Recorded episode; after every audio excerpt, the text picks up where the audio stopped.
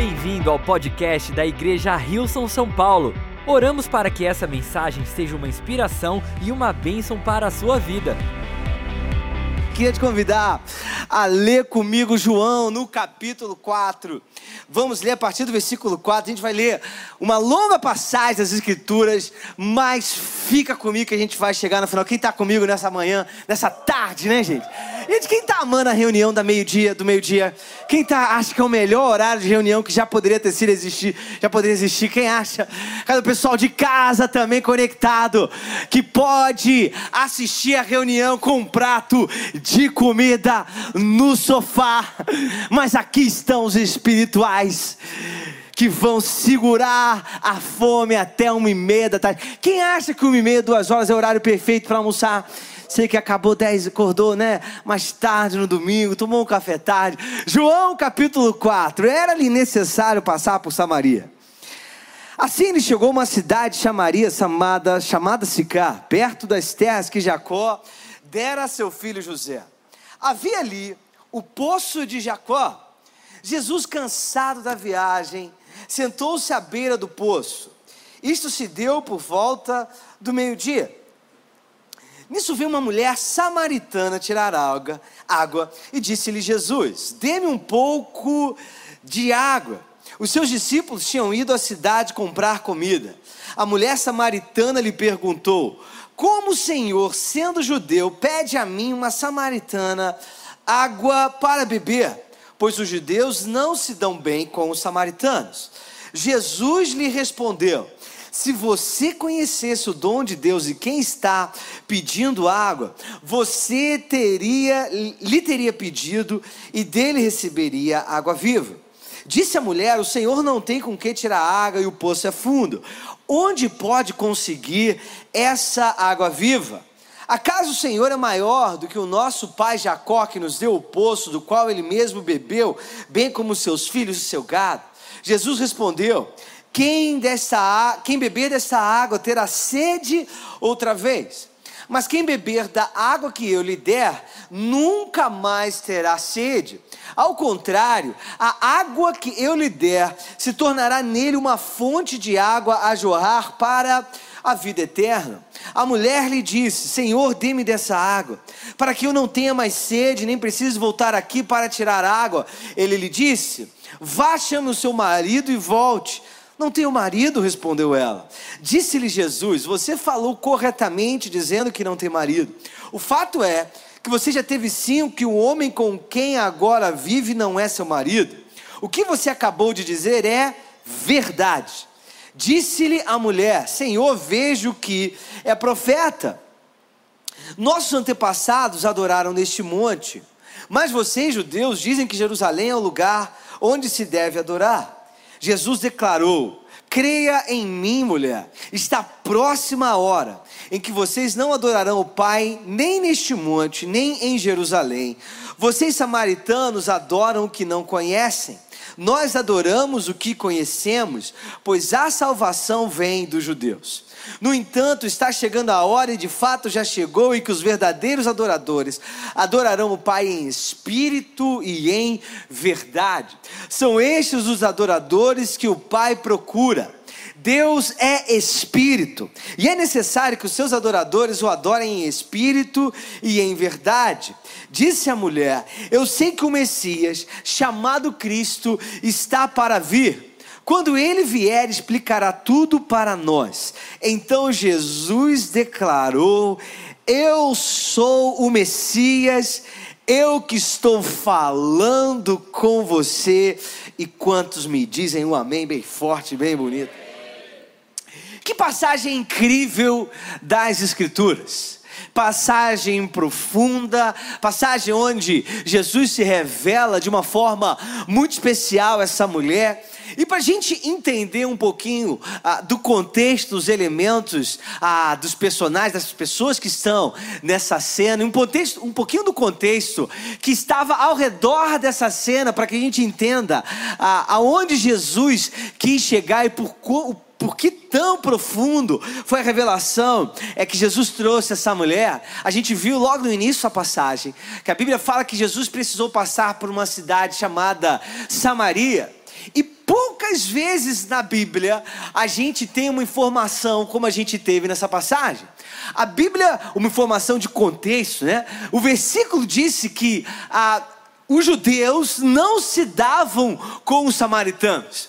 Mas para a gente entender um pouquinho melhor, só para a gente não achar que era aquela coisa, ah, os judeus não iam muito bem com a cara dos samaritanos. Para a gente entender por que, que os judeus não se davam com os samaritanos.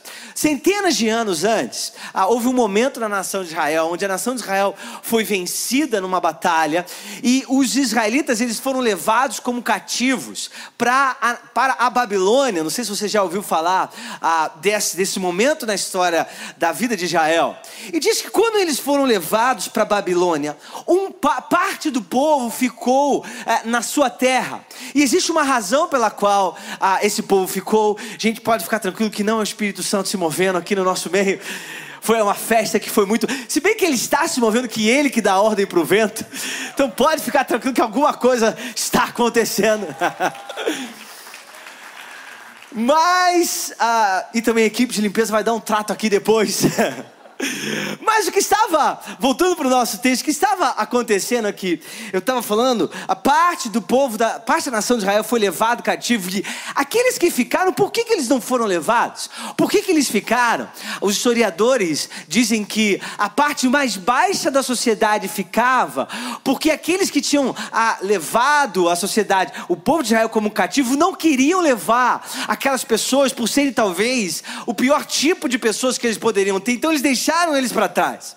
Não somente eles eram considerados o pior tipo de israelitas e foram deixados para trás, mas quando eles ficaram, foram deixados para trás, como uma das formas de sobrevivência, eles começam a se relacionar com as nações vizinhas, eles começam a terem filhos e construírem famílias com as nações vizinhas, e pelo fato deles terem feito isso, eles se tornaram uma raça misturada, e os israelitas, eles acreditavam, era um mandamento de Deus que eles não se relacionassem com os povos ao redor, que eles não se misturassem. Agora não só eram vistos como a, pior parte da sociedade, mas pelos israelitas que tinham ido sido levados cativos, eles eram vistos como uma parte impura.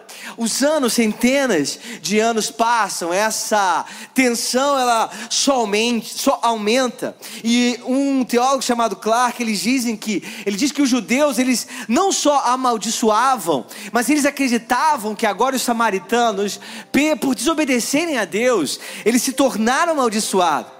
Eles dizem que a forma mais misericordiosa que o judeu poderia olhar para um samaritano era crer que eles não poderiam ser participar da ressurreição, ou em outras palavras, que eles seriam aniquilados para sempre por não participarem da ressurreição. Essa é a tensão que existia, e isso é o que acontecia agora quando eles veem Jesus conversando com uma mulher samaritana. Não somente a mulher era samaritana, mas ela, ela, ela era uma mulher. A gente também já, em outras mensagens, a gente mencionou como era uma tensão muito grande o fato de Jesus estar conversando com uma mulher. Os teólogos também dizem que os israelitas não falavam com mulheres em público, nem mesmo se fosse a sua esposa ou se fosse a sua filha. Os, ele, é dito que os fariseus, eles eram tão extremos que quando eles viam uma mulher na rua, eles fechavam os seus olhos. Essa é a dinâmica na qual Jesus é visto conversando com uma mulher samaritana. Uma mulher fascinante. Um teólogo chamado McLaren, ele diz que essa mulher é fascinante porque, além dela provavelmente já ter uma idade mais madura, pela quantidade de relacionamentos que ela já que ela teve, está explícito na passagem. Ela é uma mulher que tem um passado não totalmente responsável, talvez, ou respeitável. E mesmo assim, uma mulher frívola, superficial, disposta a falar com estranhos, com uma língua rápida para transformar coisas profundas em brincadeiras. Ainda assim, ela possui, escondida sob camadas de vaidades impuras, uma consciência e um desejo, um anseio por algo muito melhor daquilo que ela estava vivendo. A gente vê nessa cena os paradoxos de Jesus, na vida de Jesus. Aquele que dá descanso está pedindo, está cansado. aquele que é o Messias de Israel, conversando com uma mulher samaritana, aquele que tem água viva pedindo pela água de um poço. Eu não sei se você estava aqui algumas semanas atrás, quando a minha esposa Marina conversou, quando eu dei um toco gospel nela. Quem estava aqui lembra dessa cena? Se você não estava aqui para lembrar um pouquinho do que aconteceu, ela disse que parte da história, ela não contou a história por completo. E eu estou aqui hoje para trazer essa história a limpo. Ela não está aqui, ela está viajando, está voltando de viagem, mas ela vai estar aqui na tarde e ela vai comprovar a parte verdadeira da história que eu vou contar. O que ela contou foi verdade também, mas foi a segunda parte da história. Ela contou quando ela veio me procurar no saudoso Orkut. Quem lembra do Orkut? Se você quer saber o que é uma rede social verdadeira, que nunca mais vai existir uma, uma rede social tão boa quanto aquela. Quem concorda com o que eu estou dizendo? Era uma rede social onde, se você quisesse falar uma coisa profunda, você mandava um depoimento. Mas se era superficial, você mandava um scrap. Quem lembra disso que era um recadinho? E aí o depoimento, gente, quando a pessoa clicava no sim e aceitava o depoimento, você ia para um outro nível de relacionamento com a pessoa.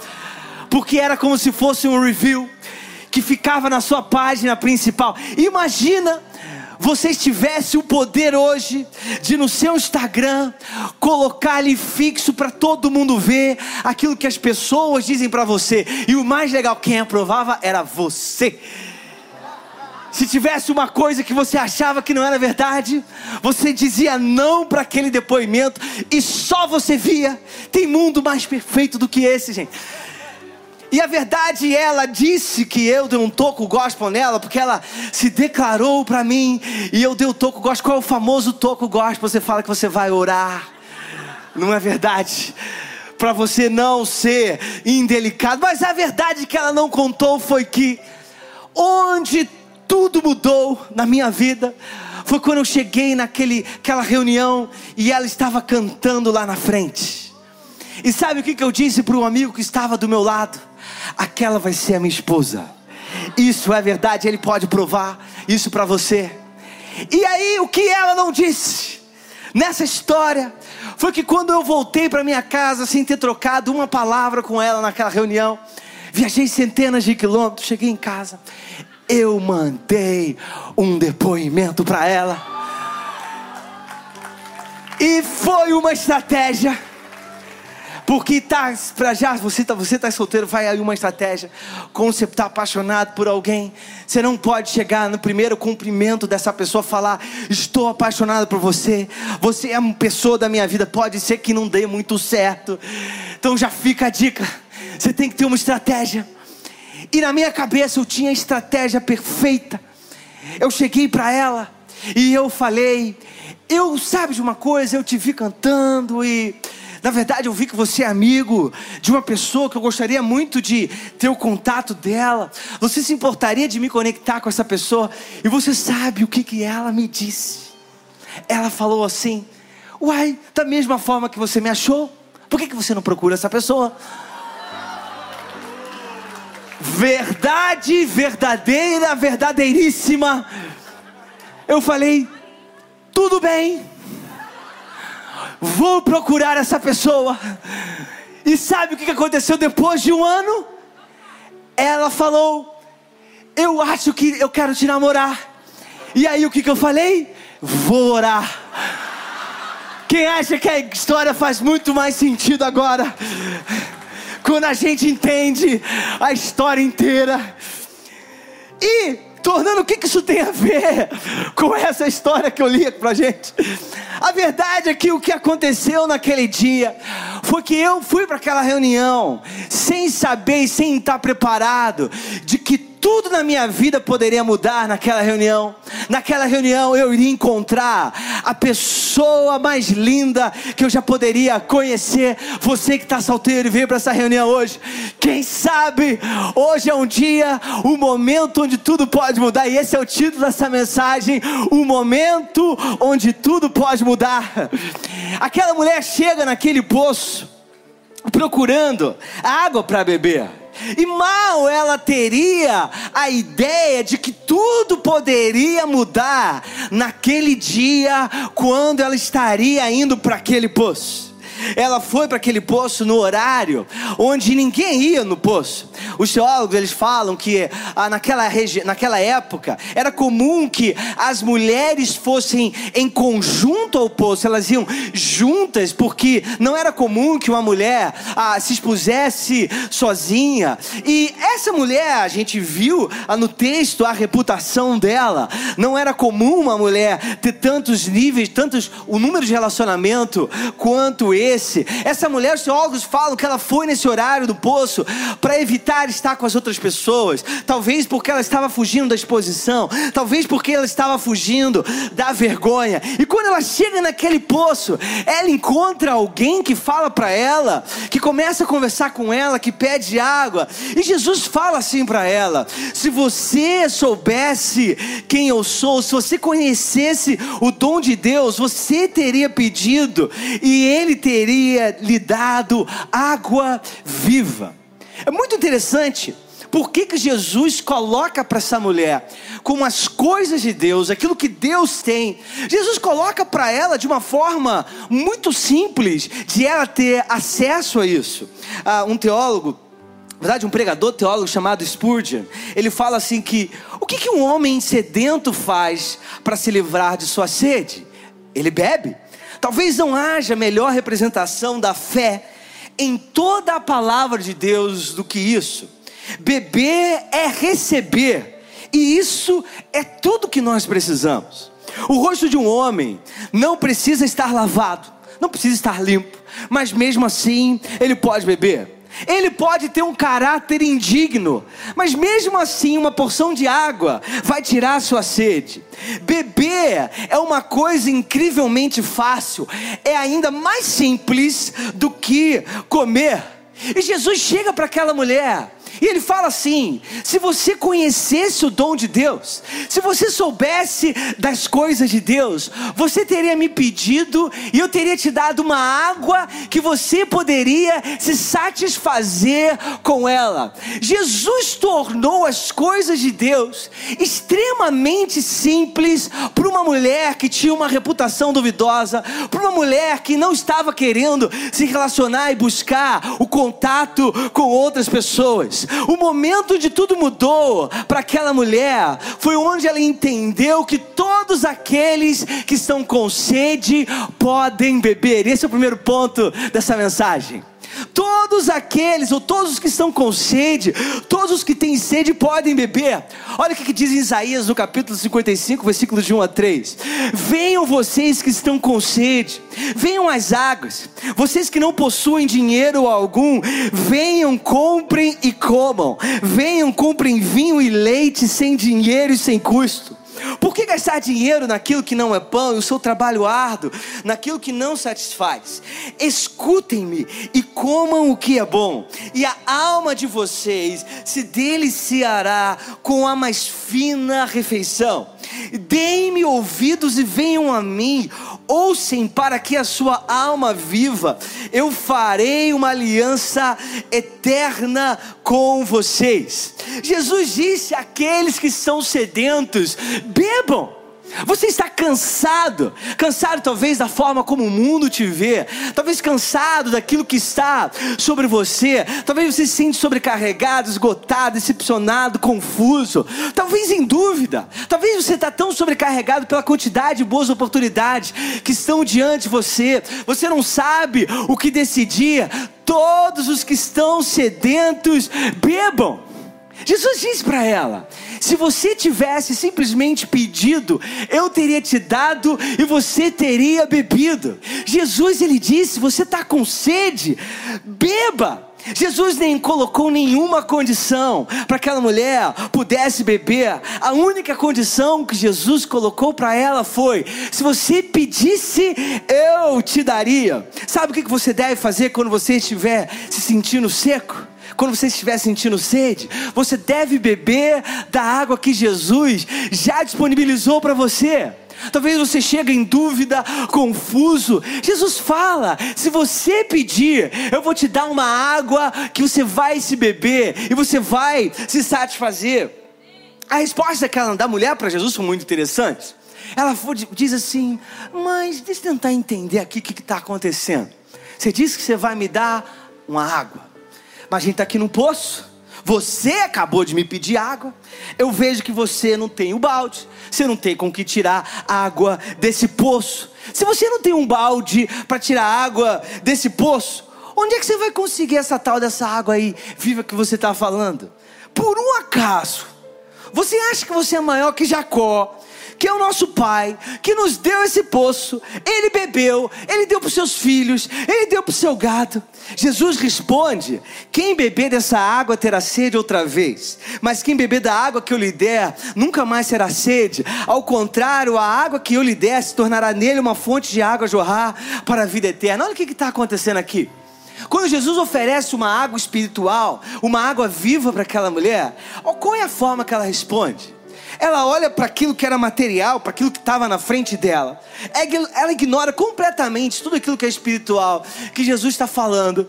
E ela fala: Mas veja bem, você é maior de quem me deu esse poço aqui, que me dá água de verdade, água real para eu beber. Quem que você pensa que você é? Você é maior que o meu pai Jacó? Ela faz, ela inverte a ordem.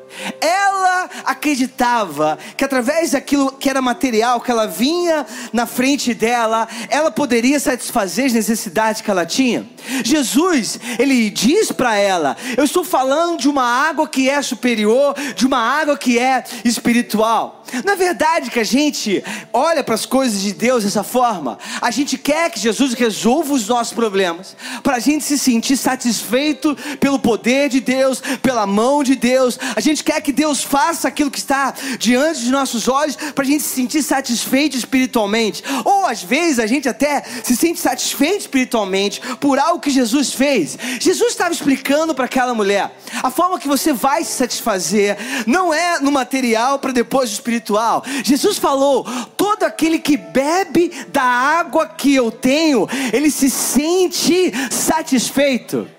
Quando a gente inverte a ordem, quando a gente quer viver uma vida baseado na conveniência, onde se Deus me der, eu me sinto satisfeito. A gente sempre vai viver num nível de seca espiritual. A gente sempre vai viver achando que existe alguma coisa a mais para a gente conquistar, existe algum lugar além que a gente pode, que a gente precisa ir para a gente se sentir satisfeito. Onde Jesus fala: aquele que beber da água que eu lhe der, nunca mais será sede. A resposta da mulher samaritana, os teólogos falam, foi lógica, mas não foi espiritual. Ela queria evitar o trabalho de voltar no poço. A gente vê isso nos versículos seguintes. Ela fala: Sabe de uma coisa? Me dá dessa água para que eu não precise voltar mais aqui nesse poço. Jesus, é, era como se ela respondesse: Jesus, se você quer tornar a minha vida mais fácil e conveniente, que eu não precise mais voltar nesse poço aqui, o poço da minha vergonha, o poço da minha dor, o poço onde eu estou tentando fugir do mundo, se você quiser me dar uma água para eu não precisar voltar mais nesse poço, eu sou totalmente a favor, dê essa água para mim. Mas repare que Jesus não falou que ela não precisaria mais beber. O que, que Jesus falou para ela? Quem beber da água que eu lhe der, nunca mais terá sede. E o que, que é? Por que, que a gente ah, tem sede? A gente tem sede por uma razão muito simples. A gente tem sede porque a gente não bebe água. O que, que a gente faz para não se sentir, sentir sede? A gente bebe. Jesus não falou para ela, você nunca mais vai precisar beber água. Jesus falou, eu tenho uma água que se você beber da água que eu lhe der, você nunca mais vai ter sede, porque toda vez que você beber, você vai se satisfazer, e se você se satisfaz, você não tem sede. Jesus estava dizendo: quando você bebe da água que eu tenho para te dar, que é uma água sobrenatural, que é uma água espiritual, você nunca mais vai precisar ter sede, você nunca mais vai buscar nos poços materiais, no poço da sua dor, no poço da sua vergonha, a água que somente Deus pode nos dar para nos satisfazer. Talvez você fale assim: Olha, eu já bebi dessa água que Jesus me oferece, e eu continuo me sentindo vazio. Sabe por quê? porque você não voltou a beber mais. Jesus falou assim: a água que eu vou te dar é uma água que vai fluir do seu interior. Em João, no capítulo 7, Jesus disse: Quem crer em mim, do seu interior fluirão o que?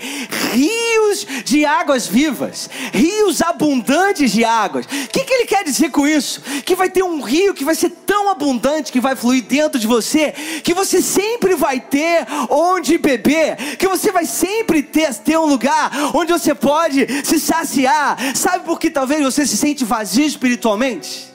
Não é por causa da igreja que você frequenta, não é por causa disso ou daquilo, é porque você está bebendo pouco da água que Deus já deu para você beber.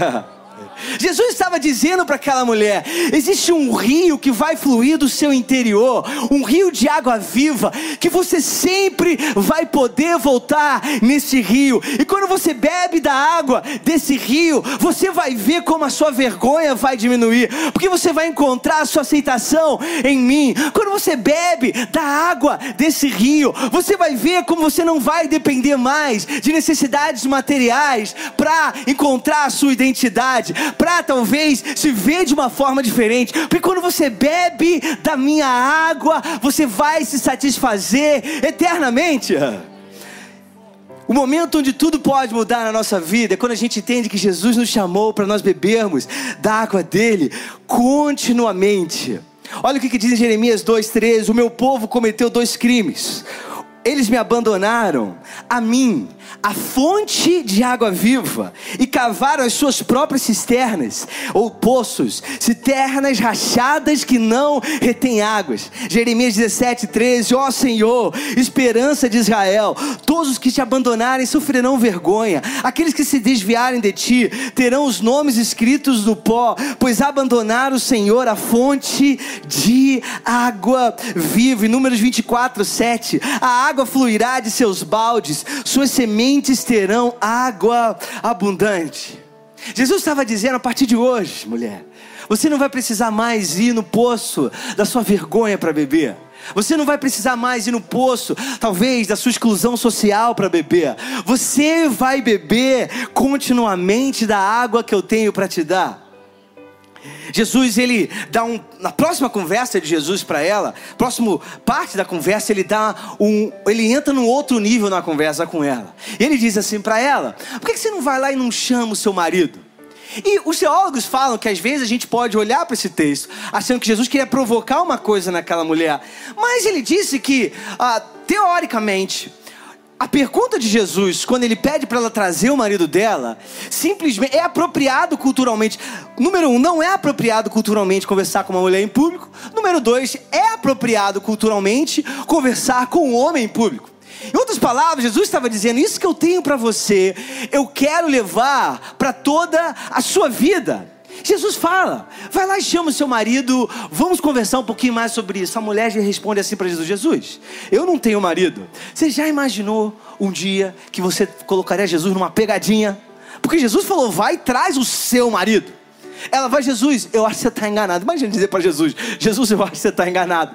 O homem que eu estou vivendo, ele não é o meu marido. Jesus falou: aí sim você falou a verdade. Jesus ele entrou num nível, num próximo nível de conversa com aquela mulher, onde ela entrou num nível de verdade com Jesus. Se você quer entrar em novos níveis de Jesus na sua vida com Deus, na sua família, deixa eu te dizer, você precisa deixar Jesus entrar em novos níveis na sua vida. Aquela mulher ela simplesmente falou: Jesus, sabe qual é a verdade? A verdade é que ele está morando comigo, mas ele não é meu marido. A verdade, essa é a verdade sobre o meu relacionamento. E Jesus, quando ele responde para aquela mulher, ele não responde condenando aquela mulher. Olha o que alguns teólogos dizem. Diz que toda a interação de Jesus com aquela mulher não deixou ela com uma impressão de que ele me odeia, ou ele me julga, ou ele não me quer por perto. Pelo contrário, deixou ela com a impressão de que possivelmente Jesus era quem ele afirmava ser o Messias. Jesus mostrou tanto amor e tanta sensação de segurança para aquela mulher, que ela se sentiu segura, mesmo quando o seu pecado foi exposto, ou na verdade, ela expôs o seu pecado. Ela não tentou esconder de Jesus aquilo que talvez não estava correto na vida dela, pelo contrário, ela expôs aquilo, ela viveu, ela expôs a verdade para Jesus. É importante que nós, os seguidores de Jesus, nesse contexto, um teólogo diz: nós precisamos dar um lugar seguro para as pessoas confessarem, se arrependerem dos seus pecados e confiarem em Jesus. Essa mulher, ela recebeu uma revelação tão plena de Jesus que Jesus não tinha feito nem para os seus discípulos ainda. A gente vê lá na frente, no final do ministério de Jesus, Jesus pergunta para Pedro, o que, que para os seus discípulos, o que, que os homens dizem que eu sou e o que, que vocês dizem que eu sou. Essa é a primeira vez que nós vemos os discípulos de Jesus dizendo: Você é o Messias enviado de Deus. Jesus chega para essa mulher e se revela para como ele não tinha se revelado ainda, nem para os seus discípulos, que ele fala para ela: Eu sou o Messias, aquele que fala com você. Ela ficou tão impressionada com o amor de Jesus que ela esqueceu que talvez ela foi naquele lugar fugindo da vergonha dela. Ela ficou tão impressionada com o exagero do perdão, do amor de Jesus, que a verdade foi, a história continua, diz que ela volta para aquelas pessoas que antes a excluíam, aquelas pessoas que antes a condenavam, e ela, ela diz para ela: Eu encontrei alguém e eu acredito que ele possa ser o Salvador do mundo. Deixa eu te dizer algo. Quando você tem um encontro com a verdade do amor de Deus, quando você tem um encontro com a verdade da graça de Deus, não existe nada que se torne maior do que esse nosso encontro com Jesus terceiro ponto dessa mensagem é onde tudo pode mudar na nossa vida. É quando a gente entende que Jesus nos chamou para nós adorarmos em verdade. Sabe, tem uma parte dessa história que me chama muita atenção. Eu não sei se você é que nem eu, mas eu não gosto de assistir uma história que não tem um final. Quem sabe o que eu estou dizendo? Sabe aquele filme que a história fica aberta? E aí, ah, vai ter a, a parte 2, a parte 3. Me dá qualquer final, mas me dá um final. Ou não sei se você já assistiu aquele filme que tem mais de um final. Quem sabe o que eu estou falando? Gente, me dá um final, mas não me deixa a história incompleta. Tem uma história, tem uma parte dessa história que é incompleta. A Bíblia fala que ela voltou e ela falou para as pessoas da sua cidade o que tinha acontecido. Mas a Bíblia não diz como foi a conversa dela com o seu sexto marido. Eu fico imaginando como que foi a conversa dela com o seu sexto marido. Imagina ela chegando para ele: Você não vai acreditar, ah, conheci um homem. Para talvez o marido que era o sexto, ele pode ter pensado: Ih, talvez eu seja o sétimo e eu já não passo parte mais dessa história. A ideia é que ela, essa mulher, ela não deixou nada nesse momento da sua vida ser maior do que o encontro que ela teve com Jesus. Vamos imaginar o final dessa história, aqui. Já que a gente não tem história, a gente imagina. Imagina se ela chega para aquele marido dela. Ela tinha acabado de encontrar o Messias, o Salvador do mundo. Ela podia muito bem chegar, sabe uma coisa? Acho que eu vou continuar vivendo a minha vida do jeito que eu sempre vivi. Eu acho que foi legal esse encontro com Jesus, mas sabe uma coisa? Vamos continuar a vida? Jesus falou para ela: chama o teu marido e vem aqui. Ela pode ter um outro final. Ela pode dizer assim: você não vai acreditar. Jesus te chamou de meu marido. Põe uma aliança logo no meu dedo. a verdade é que a pergunta que está no ar é a pergunta que eu faço para você. Eu podia muito bem, aquele dia que eu vi a Marina pela primeira vez, nunca mais fazer nada sobre isso, nunca mais mandar uma mensagem no Orkut, nunca mais dar um passo naquilo. Ou eu poderia ver o que, que tinha mais além para mim. Eu tenho certeza que essa mulher, de tudo que ela viu, ela voltou para o seu No céu a gente vai saber o final da história, né? Ela voltou para o seu marido e ela disse: Você não tem ideia do que Deus está preparando para nossa vida. Um judeu, o Messias o Salvador do mundo, se revelou para mim. Eu imagino que ela deve estar chegado para ele. Você não tem ideia do quanto a gente é abençoado. Você não tem ideia do que ele me falou. Ele me disse que eu não preciso mais ficar indo no poço da minha vergonha, da minha dor, porque tem uma água que se eu beber dela continuamente, se eu beber dela em verdade, eu vou me satisfazer. Você vai satisfazer. As pessoas não vão nos olhar mais, talvez como um casal que não deveria ser ser um casal, pelo contrário, aquele homem me colocou numa posição que eu nunca imaginei que eu poderia viver novamente. Eu queria te convidar e nos desafiar essa noite. Qual é a nossa resposta para essa pergunta de Jesus? Qual é essa resposta para isso que Jesus falou? Se você vier a mim, você vai beber uma água que vão fluir do seu interior, rios de água viva, porque estes são os adoradores que o Pai procura, aqueles que o adoram em espírito, aqueles que bebem continuamente da água de Deus e que o adoram em verdade. Queria te convidar a ficar de pé. Vamos declarar essa canção. Vamos declarar essa canção da verdade do nosso Salvador, da verdade do nosso Senhor, da verdade daquele que se entregou em amor por nós. Eu queria te convidar a abrir o seu coração e adorar a Ele. Obrigado por ouvir o podcast da Igreja Rilson São Paulo. Esperamos que você tenha sido desafiado e inspirado. Se gostaria de visitar nossas reuniões aos domingos, você pode encontrar mais informações no site wilson.com/são paulo.